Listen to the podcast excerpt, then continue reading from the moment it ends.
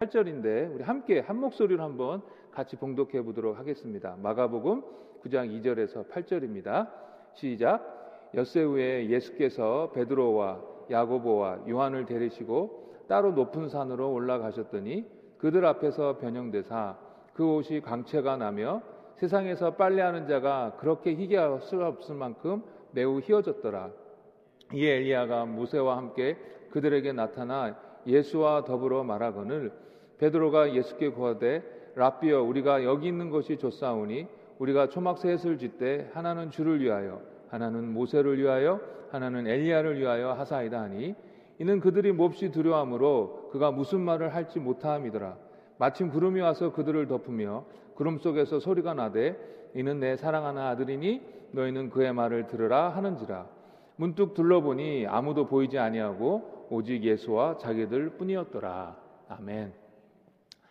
먼저 오늘 저희들이 읽은 본문 그 전에 어떤 일이 있었는지 좀 어, 알아봐야 되는데요. 예수님과 제자들이 빌립보 가이사를 가이사랴 지역을 어, 가실 때에 예수님이 제자들에게 너희는 나를 누구라 하느냐라고 이렇게 질문을 하십니다.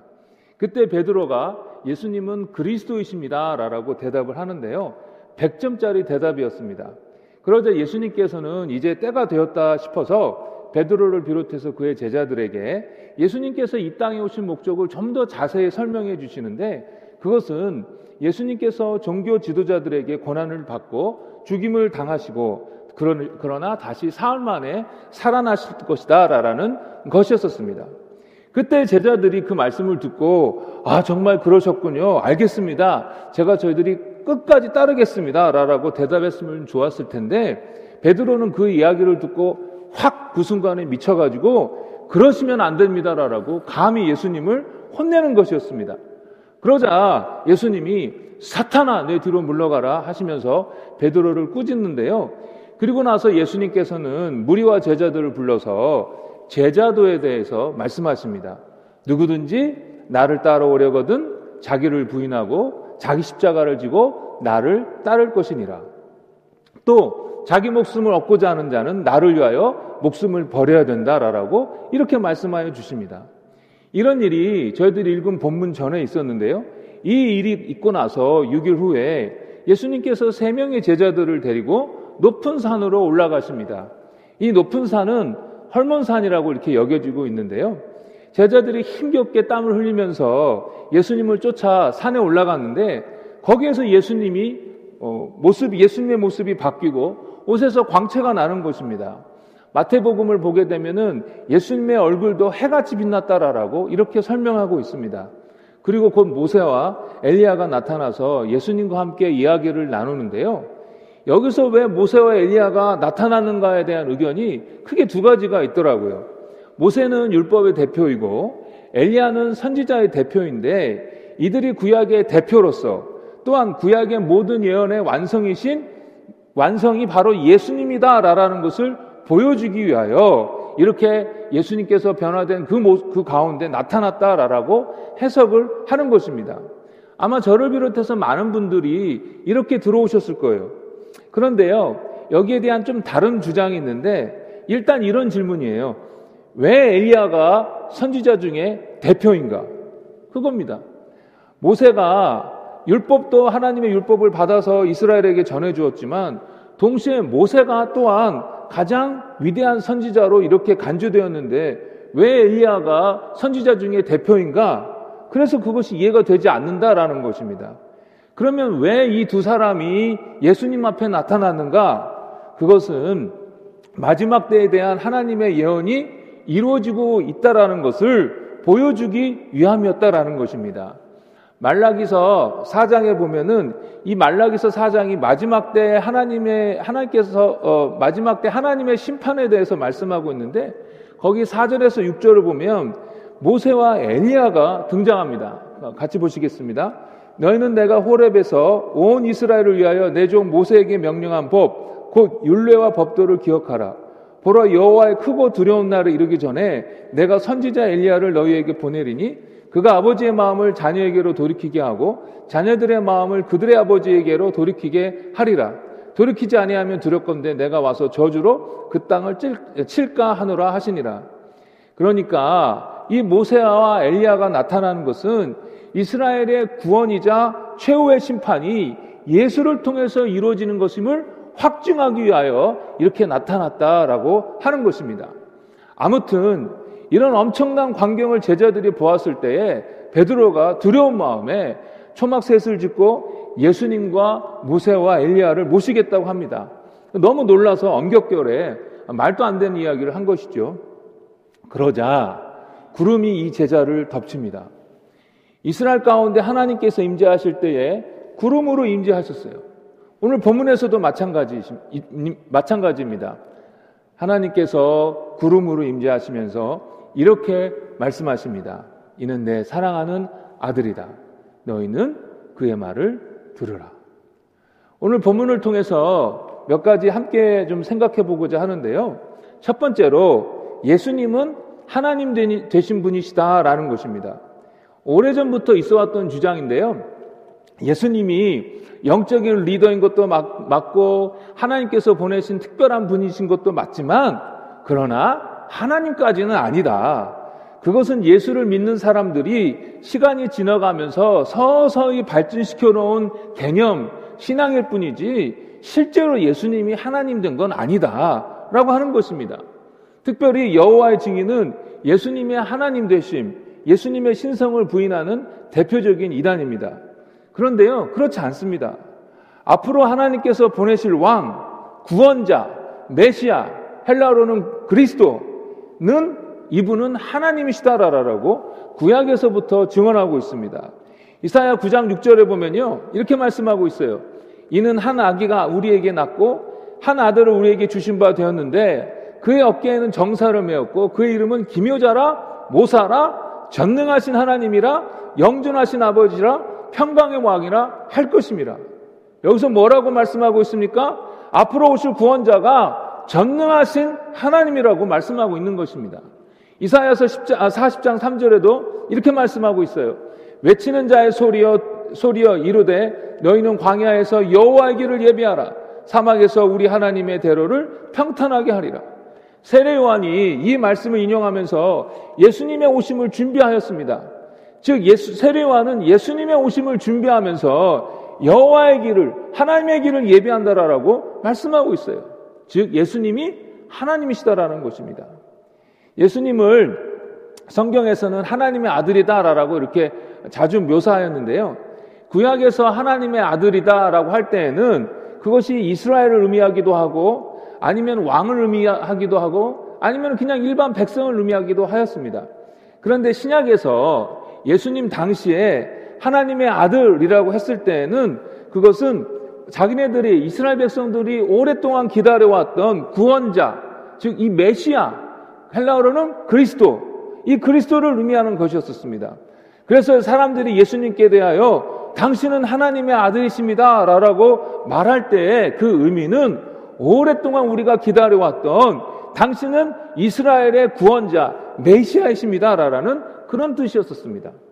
그런데요, 이 하나님의 아들이 이런 의미만 있는 것이 아니라 더 깊은 의미가 있는데 성부 하나님과 동등한 영원한 아들이시다라는 것입니다.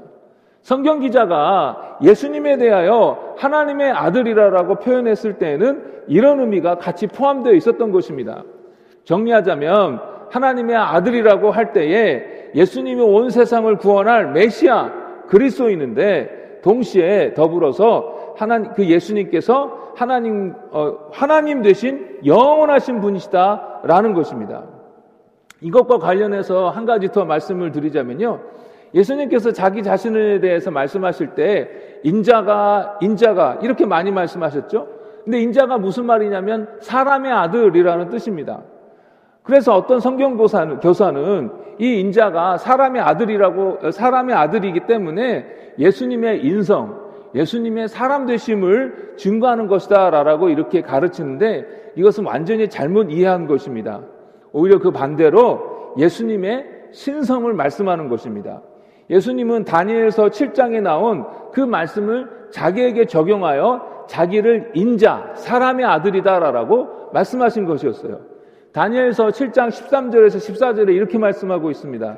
내가 또 밤 환상 중에 보니 인자 같은 이가 하늘 구름을 타고 와서 옛적부터 항상 계신 이에게 나아가 그 앞으로 인도되매 그에게 권세와 영광과 나라를 주고 모든 백성과 나라들과 다른 언어를 말하는 모든 자들이 그를 섬기게 하였으니 그는 소멸 그의 권세는 소멸되지 아니하는 영원한 권세요. 그의 나라는 멸망하지 아니할 것이라. 영원한 나라를 다스리시도록 부름받은 이 인자 같은 이 그가 어, 즉 인자인데 예수님께서는 이것을 자기에게 적용시켜서 말씀하셨던 것입니다. 예수님은 이 다니엘서의 이 본문을 가지고 자기가 하나님 되신 분이시라는 것, 자기가 메시아 된 분이라는 것을 말씀하셨어요. 자 이렇게 말씀하신 것이 어, 더 이렇게 자기 이 다니엘서의 말씀을 가지고 자기가 예수님 아, 메시아 되면서 하나님 되신 분이라는 것을 증언한 내용이 있는데요. 마태복음 26장 63절에서 65절입니다. 잘 따라오셔야 돼요 오늘 이 아침에 예수님께서 말씀 침묵하시거늘 대제사장이 이르되 내가 너로 살아계신 하나님께 맹세하게 하노니 네가 하나님의 아들 그리스도인지 우리에게 말하라. 지금 여기서 하나님의 아들은 즉 메시아냐 그리스도냐라는 거예요. 그러니까 어, 그런 의미로 지금 물어보는 거예요. 이 대제사장, 대제사장이.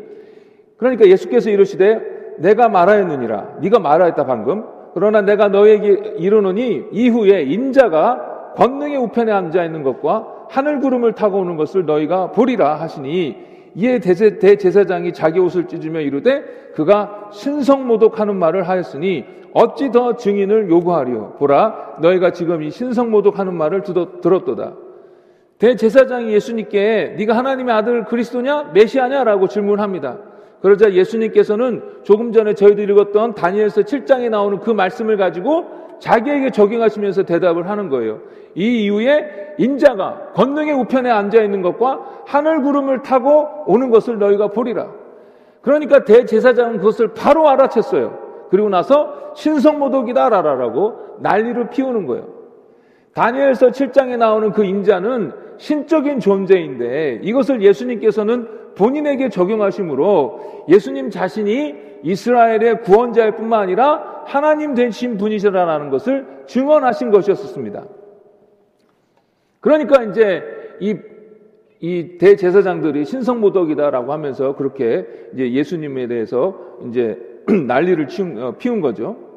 게다가 오늘 본문에서도 하나님께서 직접 확실하게 예수님이 내 사랑하는 아들이다라고 말씀하여 주십니다. 이렇게 성경은 앞으로 나타나게 될 구원자는 신성을 가진 하나님 대신 특별한 분이라는 것을 증언하고 있고 예수님은 그 구원자, 즉 메시아가 바로 자기 자신임을 알고 계셨습니다. 따라서 예수님의 하나님 되심을 성도들이 점점 발전시켜 나아간 것이 아니었고 다만 예수님의 하나님 되심을 처음에는 몰라봤다가 시간이 지나면서 나중에 제대로 이해하게 된 것이었었습니다. 예수님이 하나님 되심에 있어서 한 가지만 더 소개하자면요. Kenosis 이론이라는 것입니다. 빌립보서에서 이렇게 말씀하고 있어요. 빌립보서 2장 5절에서 7절인데 너희 안에 이 마음을 품으라. 곧 그리스도 예수의 마음이니 그는 근본 하나님의 본체시나 하나님과 동등됨을 취할 것으로 여기지 아니하시고 오히려 자기를 비워 종의 형체를 가지사 사람들과 같이 되셨고 사람의 모양으로 나타나사 자기를 낮추시고 죽기까지 복종하셨으니 곧 십자가에서 죽으심이라. 방금 읽은 빌립보서의 말씀에 의하면 예수님께서 자기 자신을 비우셨대요. 그런데 이 말씀을 잘못 이해한 사람들이 있었어요. 19세기에 등장한 이론이었는데 Kenosis 이론입니다. 이것이 무엇이냐면 예수님께서 이 땅에 오실 때에 자기의 신성을 비우셨다라는 거예요. 그래서 이 땅에 계실 때에 예수님은 완전한 하나님이 아닌 그보다 좀 열등한 하나님 또는 그냥 사람 정도였다라는 것입니다. 그런데 이들의 주장이 옳게 들리는 것이 왜 그러냐면 정말 예수님께서 인간의 한계를 잊고 있는 장면이 많이 보이거든요. 왜 이렇게 예수님이 모르는 것이 많으신지, 누가 나를 만졌니? 얼마나 남았니? 어디에 두었니? 또 피곤해서 곤히 주무시고 배가 고파갖고 무화과 나무를 뒤져보시고 등등 이렇게 인간으로서의 모습을 보이는 것입니다. 그런데 이것은 예수님께서 하나님으로서의 영광을 포기하시고 그분의 능력을 사용하지 않기로 작정한 것이지 없어진 것이 아니었습니다. 예수님이요 알려고 하면은 얼마든지 다 아셨어요. 바리새인들의 마음도 아셨고 제자들이 무슨 생각을 하는지도 다 아셨습니다. 오병이의 기적을 일으키셨고 그래서 많은 자들을 배부르게 먹이셨습니다. 수많은 기적을 일으키셨어요. 즉 예수님은 철저하게 하나님께서 허락하신 부분 안에서만 기적을 행하시고 또 하나님으로서의 능력을 사용하셨던 것입니다. 따라서 이 땅에 계실 때에 그때에도 여전히 예수님은 하나님이셨습니다. 예수님은 하나님이십니다. 여러분 이걸 믿습니까? 이것을 확신하셔야 됩니다. 그러면 예수님은 하나님이신데 이 사실에 대해서 저희들이 어떻게 해야 되겠습니까? 두 번째로 그것에 대해서 나누겠는데요. 예수님의 말씀을 들어야 되겠다라는 것입니다. 하나님께서 제자들에게 이렇게 말씀하여 주십니다. 이는 나의 사랑하는 아들이다. 너희는 그의 말을 들어라. 그런데 저는 이 말씀을 들으면서 좀 이런 질문이 생겼어요. 왜 하나님께서 새삼 제자들에게 예수님의 말을 들으라고 하셨을까? 이미 제자들은 모든 것을 다 버리고 예수님을 열심히 쫓아다니면서 배우고 있었는데 왜 새삼 하나님께서는 그의 말을 들으라라고 제자들에게 말씀하셨을까요? 물론 여기에서 들으라라는 것은 그냥 그냥 듣는 것이 아니라 듣고 따르라, 듣고 순종하라 하라라는 의미겠지요. 제가 처음 말씀드렸는데요. 제자들로서는 예수님의 앞으로의 행보가 잘 이해가 되지 않았었습니다. 이스라엘 사람들은 약속된 메시아, 즉 그리스도를 기다려왔습니다. 하나님께서 보내신 이 메시아를 통해서 이스라엘의 그 예전의 영광이 회복되어지고 모든 이스라엘 백성이 다 잘 살게 될 것이라고 기대했었습니다. 그리고 이제 그의 나라는 영원할 것이라고 생각했어요. 그렇기 때문에 유대인이 생각하는 그 메시아는 강한 왕이요, 영광스러운 통치자라고 생각했습니다. 아, 그런데 예수님이 오셔서 전해주시는 말씀이나 행하시는 기적을 보니까 아, 이분이 하나님께서 보내신 그 메시아인 것이 분명한 것입니다. 이런 예수님을 제자들은 모든 것을 다 포기하고 지금까지 열심히 따라왔어요. 이제 예수님께서 이스라엘을 예전처럼 회복시켜 주시면, 아니, 더 놀라운 나라로 세워주시면, 열심히 예수님을 쫓아다녔던 자기네들은 한 자리씩 차지하게 될 것이라고 생각했었습니다. 예수님께서 그 많은 사람들 중에 특별히 자기네들 12명을 택하여 주셨기 때문에 자기네들은 당연히 그 높은 자리에 앉게 되는 것이라고 기대했던 것입니다. 그래서 베드로는 내가 누구냐라는 예수님의 질문에 예수님은 그리스도이십니다. 우리가 오랫동안 기다려왔던 그 메시아이십니다. 라고 대답을 했던 것입니다. 그러나 예수님은 자기가 죽임을 당한다고 하십니다.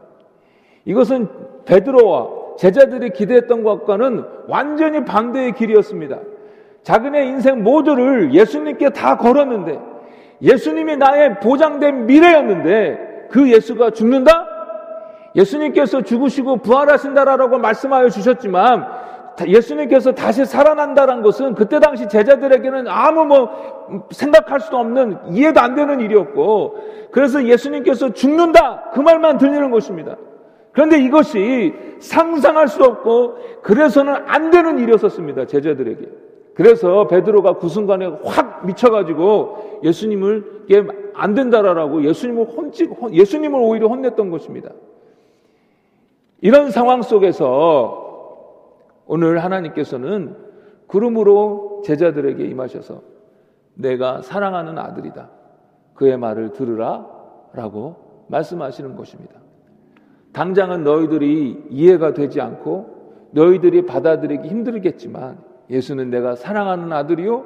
나의 뜻을 이 땅에서 완전하게 실현하는 아들이다. 그러니 그가 하는 말을 듣고 따라라. 순종하라. 라는 뜻으로 하나님께서 제자들에게 말씀하여 주셨던 것입니다. 이런 제자들의 모습, 예수님을 따라간다 하지만 예수님과 전혀 다른 생각과 기대를 가지고 따라가는 이 제자들의 모습을 지금의 현대교회에서도 많이 볼 수 있습니다. 이 시대에 많은 성도들이 예수 믿어 구원받고 이 땅에서부터 하나님의 복을 받으며 승승장구하며 편안하게 안락하게 살다가 천국 가는 것 그것만을 기대하며 신앙생활을 합니다. 이것만이 제대로 된 신앙생활이라고 생각합니다. 그러나 성경은 정말 뭐라고 말씀하고 있습니까? 예수와 함께 영광을 얻기 위하여 예수와 함께 고난도 같이 받아야 된다라고 말씀하고 있습니다. 예수님께서는 나를 따르려거든 자기를 부인하고 자기의 십자가를 지고 따르라고 말씀하셨습니다. 초대교회 이후로 이렇게 하나님 예수님의 말씀에 순종하여 자기를 부인하고 자기의 십자가를 지고 따른 자들이 많이 있었습니다. 예수와 함께 영광을 얻기 위하여 기꺼이 고난받기를 자청하는 수많은 성도들이 있어 왔습니다. 한 예로 조지 위플드라는 분은 21살 때 목사 안수를 받고 설교 시작, 설교를 시작해서 55세로 죽을 때까지 18,000번이나 설교를 했었고 영국의 부흥운동 또 미국의 대각성 운동에 있어서 주도적인 역할을 하신 분이었습니다. 이분은 자기 몸이 녹수로 없어지기보다는 달아서 없어지는 것이 더 낫다라고 하신 분이었어요. 그래서 55세에 죽는, 죽는 그 전날까지 복음을 전하고 그 다음날 주일 아침 7시에 돌아가셨습니다. 수많은 사람들이 이 조지 위필드 말씀의 은혜를 받고 주님께 돌아오고 조지 위필드가 집회, 인도하는 집회마다 성령의 역사가 강력하게 나타났습니다. 사람들이 그래서 제발 여기 와서도 말씀을 전해주세요. 제발 여기 와서도 말씀을 전해주세요라고 수없이 부탁합니다. 그러면 위대한 종으로서 대접도 잘 받고 사례도 잘 받아서 넉넉하게 살았을 것 같은데 조지 이필들은 그렇지 않았습니다. 늘 경제적으로 어려웠고 그래서 자기 아들도 제때 치료하지 못해서 죽게 되었습니다. 얼마나 가슴이 찢어지게 아팠을까요? 또 영국 국교회로부터 조, 영국 국교회가 이 조지 휫필드를 질투하여서 이 조지 휫필드를 모함하고 그의 사역을 방해했습니다. 그리고 조지 휫필드는 칼빈주의자였는데 그래서 하나님의 예정을 믿는 사람이었는데 감리교회에서 부흥운동을 함께했던 그 존 웨슬리로부터 비난을 받는 그런 아픔도 겪었어요. 쉬지 않는 사역으로 그의 몸은 완전히 어, 쇠약해졌습니다. 하나님은 고난도 함께 받아야 된다라고 말씀하셨는데 조지 위필드는 그렇게 고난을 받았습니다. 조지 위필드 그리고 많은 믿음의 선배가 예수님과 함께 받을 영광을 바라보며 기꺼이 이 땅에서 고난당하기를 자청하였습니다. 그런데 저희들은 주님을 위한 그런 부담이, 고난이 부담스럽기만 합니다. 부인하고 싶어요. 듣고 싶지 않습니다. 왜 그렇습니까?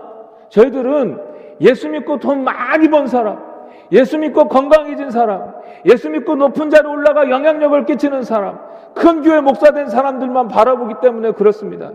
그런 사람들의 간증만 듣기 때문에 그렇습니다. 그것만이 하나님을 제대로 믿는 것이고 그것만이 하나님께서 주시는 복이라고 생각하기 때문에 그렇습니다. 우리는 조지 필드의 수고와 고난을 보지 않습니다. 주기철 목사님이 예수님을 배신하지 아니하고 그 무시무시한 무서운 모판을 맨발로 걸어가는 것을 보지 않습니다.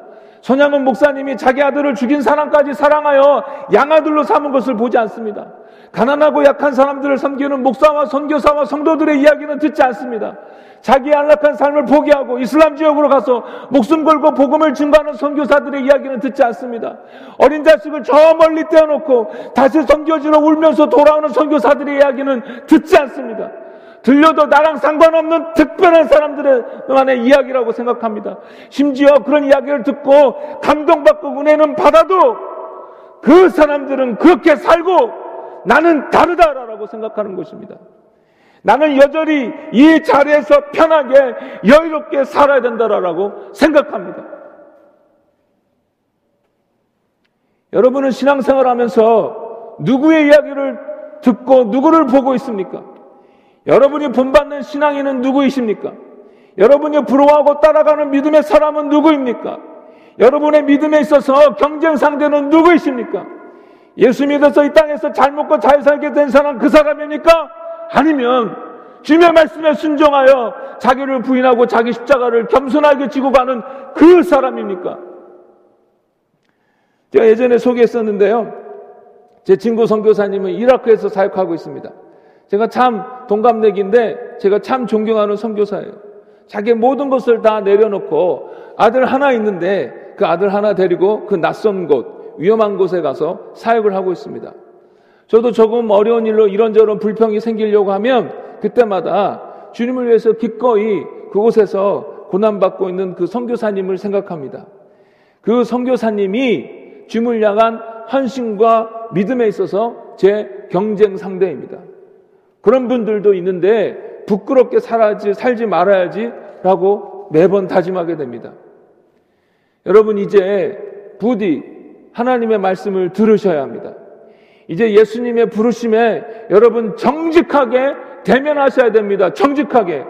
나를 따르려거든 자기를 부인하고 자기 십자가를 지고 따르라. 여러분 예수를 따르겠습니까? 아니면 돌이키시겠습니까? 여러분 지금 솔직하게 직면하셔야 합니다. 이제 더 이상 어린아이와 같은 신앙, 이기적인 신앙, 안락한 편안함에 머무른 채로 좋으면 좋은 대로 싫으면 싫은 대로 하는 신앙에서 머물러서는 결코 안 되겠습니다.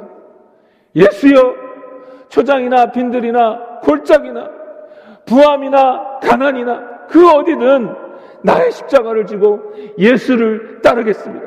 나를 입고소서 수고와 고난의 자리라도 제가 기꺼이 나아가겠습니다라고 결단하고 고백하셔야 하는 것입니다. 그 결단에 하나님께서 기뻐하시고 그 결단에 하나님께서 놀랍게 축복하시고 그 결단을 보시고 하나님께서 당신의 영광을 위하여 저희들을 사용하여 주시는 것입니다. 더 이상 예수님을 따른다고 하면서 예수님과 전혀 다른 것을 바라보고 기도해서는 안 되겠습니다. 아니, 무엇인지를 뻔히 알면서도 부인하면 안 되겠습니다. 정직하게 예수를 따를 건지, 아예 돌이킬 건지, 여러분 결정하십시오. 마지막으로 나를 부인하고 십자가를 지고 예수를 쫓아감에 있어서 오늘은 교회에 대해서 적용하며 생각해 보기를 원합니다. 어떤 분들은 특별한 부르심이 있어요. 예를 들면 선교사님들입니다. 이분들은 예수님의 부르심 때문에 자기를 부인하고 즉 자기들이 현재 누리고 있는 안락함, 편안함, 보장된 미래를 부인하고 자기 십자가를 지고 즉 사명을 감당하는 데 있어서 얻게 되는 여러 가지 고난을 기꺼이 감당하며 선교지에서 하나님께서 부르신 곳에서 사역을 합니다. 또 어떤 분은 장애인 사역, 또 어떤 분은 청소년 사역으로 부르심을 받아 역시 자기를 부인하고 자기 십자가를 지고 그 부르심에 따라 순종하며 나아갑니다. 이렇게 특별한 부르심을 받은 분들이 있는 반면 많은 경우 성도들은 그런 특별한 부르심이 없습니다. 그런데 정말 그런가요? 아닙니다. 우리 모두 다, 다 지역교회로 부르심을 받았습니다. 여러분은 지금 여러 가지 경로를 통해서 현재 펠로십 교회에 소속되어 있는데요. 이것이 그냥 사람들 사이에서 우연히 일어난 일이 아니라 하나님께서 특별히 여러분들을 펠로십 교회로 보내신 것입니다. 하나님께서는 당신의 교회를 세우시고 그 교회를 통하여 사람들을 제자 삼아 그것으로 하나님께 영광을 돌리기를 원하셨습니다. 원하십니다. 다른 것이 아닌 오직 교회를 통하여 이 일을 이루시겠다고 하십니다. 따라서 이렇게 교회를 통하여 복음을 전하고 제자를 삼는 것이 교회의 사명인데 이 사명을 위하여 하나님께서는 여러분들을 펠로십 교회로 부르셨다라는 것입니다. 그러니 모든 사람을 제자 삼아 하나님께 영광을 돌려야 하는 이 교회의 사명이 여러분의 사명이요 여러분의 부르심인 것입니다. 그러니 이 사명을 위하여 여러분이 속한 이 펠로십 교회가 건강하고 아름답고 능력 있도록 그리고 이 펠로십 교회가 오직 하나님만의 뜻을 이루도록 여러분들이 최선을 다해야 하는 것입니다. 즉, 이 사명을 이루기 위하여 여러분들은 자기를 부인하고 자기 십자가를 지고 따라야 한다라는 것입니다. 교회를 위하여 나의 편안함, 나의 안락함, 나의 명예를 내려놔야 할 때는 내려놔야 하는 것입니다. 교회의 사명을 감당하기 위하여 내가 재정적으로 더 헌신해야 할 때는 더 헌신해야 하는 것입니다. 내 시간, 내 에너지를 교회를 위하여 기꺼이 사용하고 헌신해야 하는 것입니다. 왜요? 왕 대신 예수님께서 사명 이루라고 저와 여러분들을 부르셨기 때문입니다. 요즘에는 하도 교회가 세상을 실망시켜가지고 교회 무용론이 팽배해지고 있습니다. 교회 중심의 생활을 하자, 교회를 아껴야 된다, 사랑해야 된다라고 하면 그것은, 그것은, 그것이 요즘에는요, 무슨 구닥다리 신앙처럼 여겨지고 있습니다. 세상으로 나가야지 교회에만 뭉쳐있으면 되냐? 라고 합니다. 맞습니다. 그러나 교회 중심의 신앙생활이라는 것이 교회에만 붙어 있으라는 의미가 아니라 교회의 사명을 나의 사명으로, 나의, 나의 사명으로, 나의 부르심으로 알고 교회가 사명을 잘 감당할 수 있도록 교회를 위하여 나의 역할에 최선을 다하라라는 것입니다. 그 역할을 감당함에 있어서 그 부르심을 감당함에 있어서 자기를 부인하고 십자가를 지라라는 것입니다. 한국교회가 과거에 엄청난 부흥을 경험하게 되었던 것은 하나님께서 일방적으로 정말로 엄청나게 은혜를 부어주셨기 때문입니다. 그러나 동시에 하나님께서 그 은혜로 부르시는 그 부르심에 수많은 성도들이 거기에 화답하고 헌신하였기 때문에 역시 부흥이 있었던 것입니다. 한국의 많은 믿음의 선배들은 하나님 앞에 예배드리기 위하여 수십 리기를 걸어가 예배하였습니다. 새벽마다 새벽마다 눈물로 기도하였습니다. 교회에 무슨 일이 있다 싶으면 정말로 아끼지 아니하고 자기 것을 하나님께 바쳤습니다. 얼마나 전도를 열심히 했는지 모릅니다. 그러나 지금 어떻습니까? 예배 드리는 것도 귀찮아합니다. 온라인으로 침대에 누워서 또는 밥 먹으면서 아니면 다른 것 하면서 대충 때우는 것을 예배라고 생각합니다. 현장 예배를 들을 수 있는 기회가 있지만 나오기 싫습니다. 귀찮아요. 기도회가 있지만 귀찮아요.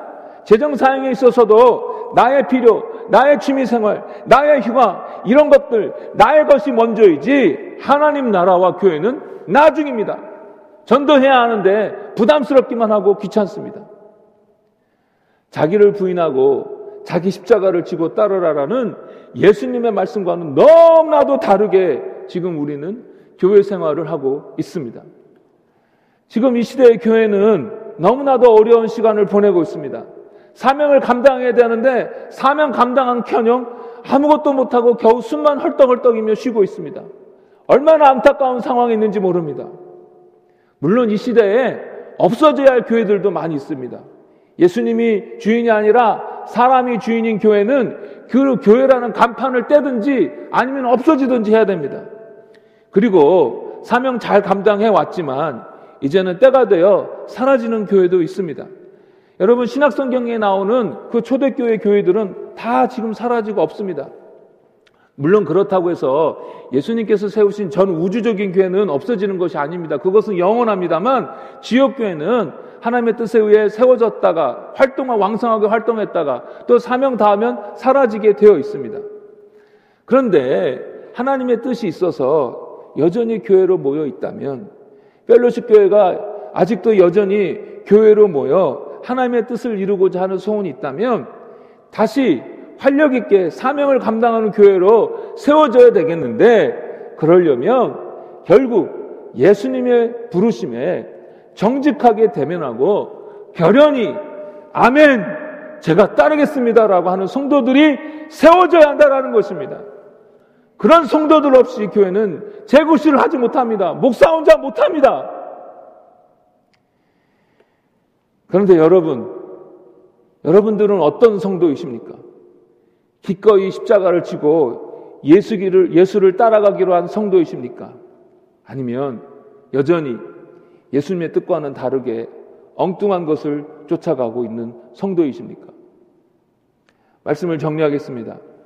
자기를 부인하고 자기 십자가를 지고 예수님을 따르는 것, 거기에는 고난과 수고와 희생이 따른다라는 것을 우리 모두 다 잘 알고 있습니다. 그래서 이 말씀이 부담스러운 거예요. 예수님을 십자가에서 죽이시면서까지 우리를 구원하신 마당에 꼭 하나님께서는 그렇게 우리로 하여금 고난과 수고에 넣으셔야 하는가라는 그런 원망 섞인 그런 질문도 생깁니다. 그러나 하나님은 이 고난과 수고를 통하여 저희들이 예수님을 닮게 하실 뿐만 아니라 이 고난과 수고를 통과한 저희들에게 놀라운 상급을 상급으로 갚아 주십니다. 수많은 천군 천사들 앞에서 이 성도 아무개는 나를 위하여 수고를 많이 했다 하면서 칭찬하여 주시고 상상치도 못할 엄청난 영광과 존귀로 갚아 주시는 것입니다. 그리고 예수님과 함께 온 세상을 다스리도록 하시는 것입니다. 그런데 이렇게 주님을 위하여 고난과 수고를 당하는 데 있어서 앞으로 좋을 것이다 라는 미래적인 측면만 있는 것이 아니라 현재의 고난과 수고의 자리에도 현재 그 십자가를 지고 가는 그 자리에도 하나님의 놀라운 위로와 임재와 평강과 기쁨과 만족과 축복이 있는 것입니다. 제가 오래전에 펠로쉽교에 있을 때 한 번 소개한 내용인데요. 우간다에서 13명의 여자아이를 입양하고 키우, 입양하여서 키우고 있는 케이리 자매의 이야기입니다. 지금은 결혼해서 남편이 있었지만 예전에는 처녀의 몸으로 13명의 여자아이들을 혼자 키우고 있었어요. 이 자매가 우간다에서 아이를 키우고 사역하는 동안 미국에서 누려 했던, 누려, 누리고, 누릴 수 있었던, 미국에서 누렸던 것들을 다 포기해야 했었습니다. 그리고 이 우간다에서 사역하는 동안 슬프고 힘든 일도 많았고 그래서 눈물로 하나님 앞에 기도해야 되는 시간들이 얼마나 많았는지 모릅니다. 그런데 한 번은 자기 엄마와의 약속 때문에 미국으로 이제 와야 했었는데 미국에 들어오기가 싫더라는 것입니다. 왜냐하면 우간다에 있는 동안 여러 가지 어려움과 힘든 일도 있었지만 주님과의 그 친밀한 교제에서 오는 그 기쁨과 만족이 너무 컸는데 혹시 미국에 오면은 그것을 놓치게 될까봐 미국에 오기 싫더라는 것입니다. 이 자매가 이렇게 고백해요. 사람들은 나를 엄청난 사람이라고 생각하곤 한다. 정말 용기가 대단해. 정말 강인한 아가씨야. 정말 특별한 사람이야. 하지만 그렇지 않다. 나는 그저 미국 테네시주 출신의 평범한 아가씨일 뿐이다. 나는 틈만 나면 실수를 저지르는 부족한 사람이다. 아무리 봐도 특별한 점이라고는 없다. 딱 하나, 늘 하나님께 순종한다는 점이 특별하다면 특별할 것이다. 당신도 할 수 있다. 나는 평범한 사람이다. 비범하신, 비범하신 하나님을 섬기는 평범한 사람. 자기를 부인하고 자기 십자가를 지고 가는 그 길에 가지 않았더라라면 결코 몰랐을 하나님의 친밀한 임재와 기쁨과 만족과 평안이 있는 것입니다. 하나님은요, 따라오라고 하시고 나서 너 혼자 잘해봐 하면서 발로 툭 차시는 분이 아니라 그 십자가를 지고 따라가는 그 길 내내 우리와 함께 하시며 우리를 도와주시는 분이십니다. 그러니 자기를 부인하고 자기 십자가를 지고 예수를 따라라라는 그 부르심을 두려워하지 마십시오. 예수님께서 우리를 부르신다고 할 때 막 무지막지하게 고난당하고 막 죽으라고 하지 않습니다. 다 우리가 감당할 수 있게끔 인도하여 주십니다. 제가 며칠 전에 큐티를 하다가 참 감동을 받았는데요. 하나님께서 이스라엘을 이 이집트에서 탈출시키는데 가나안으로 가는 가까운 길로 가면 블레셋이라는 족속을 만나게 될 텐데 이 블레셋이라는 족속이 굉장히 강하니까 그러면 이 이스라엘 사람들이 겁을 먹을까봐 멀리 이렇게 돌아서 가게 하십니다.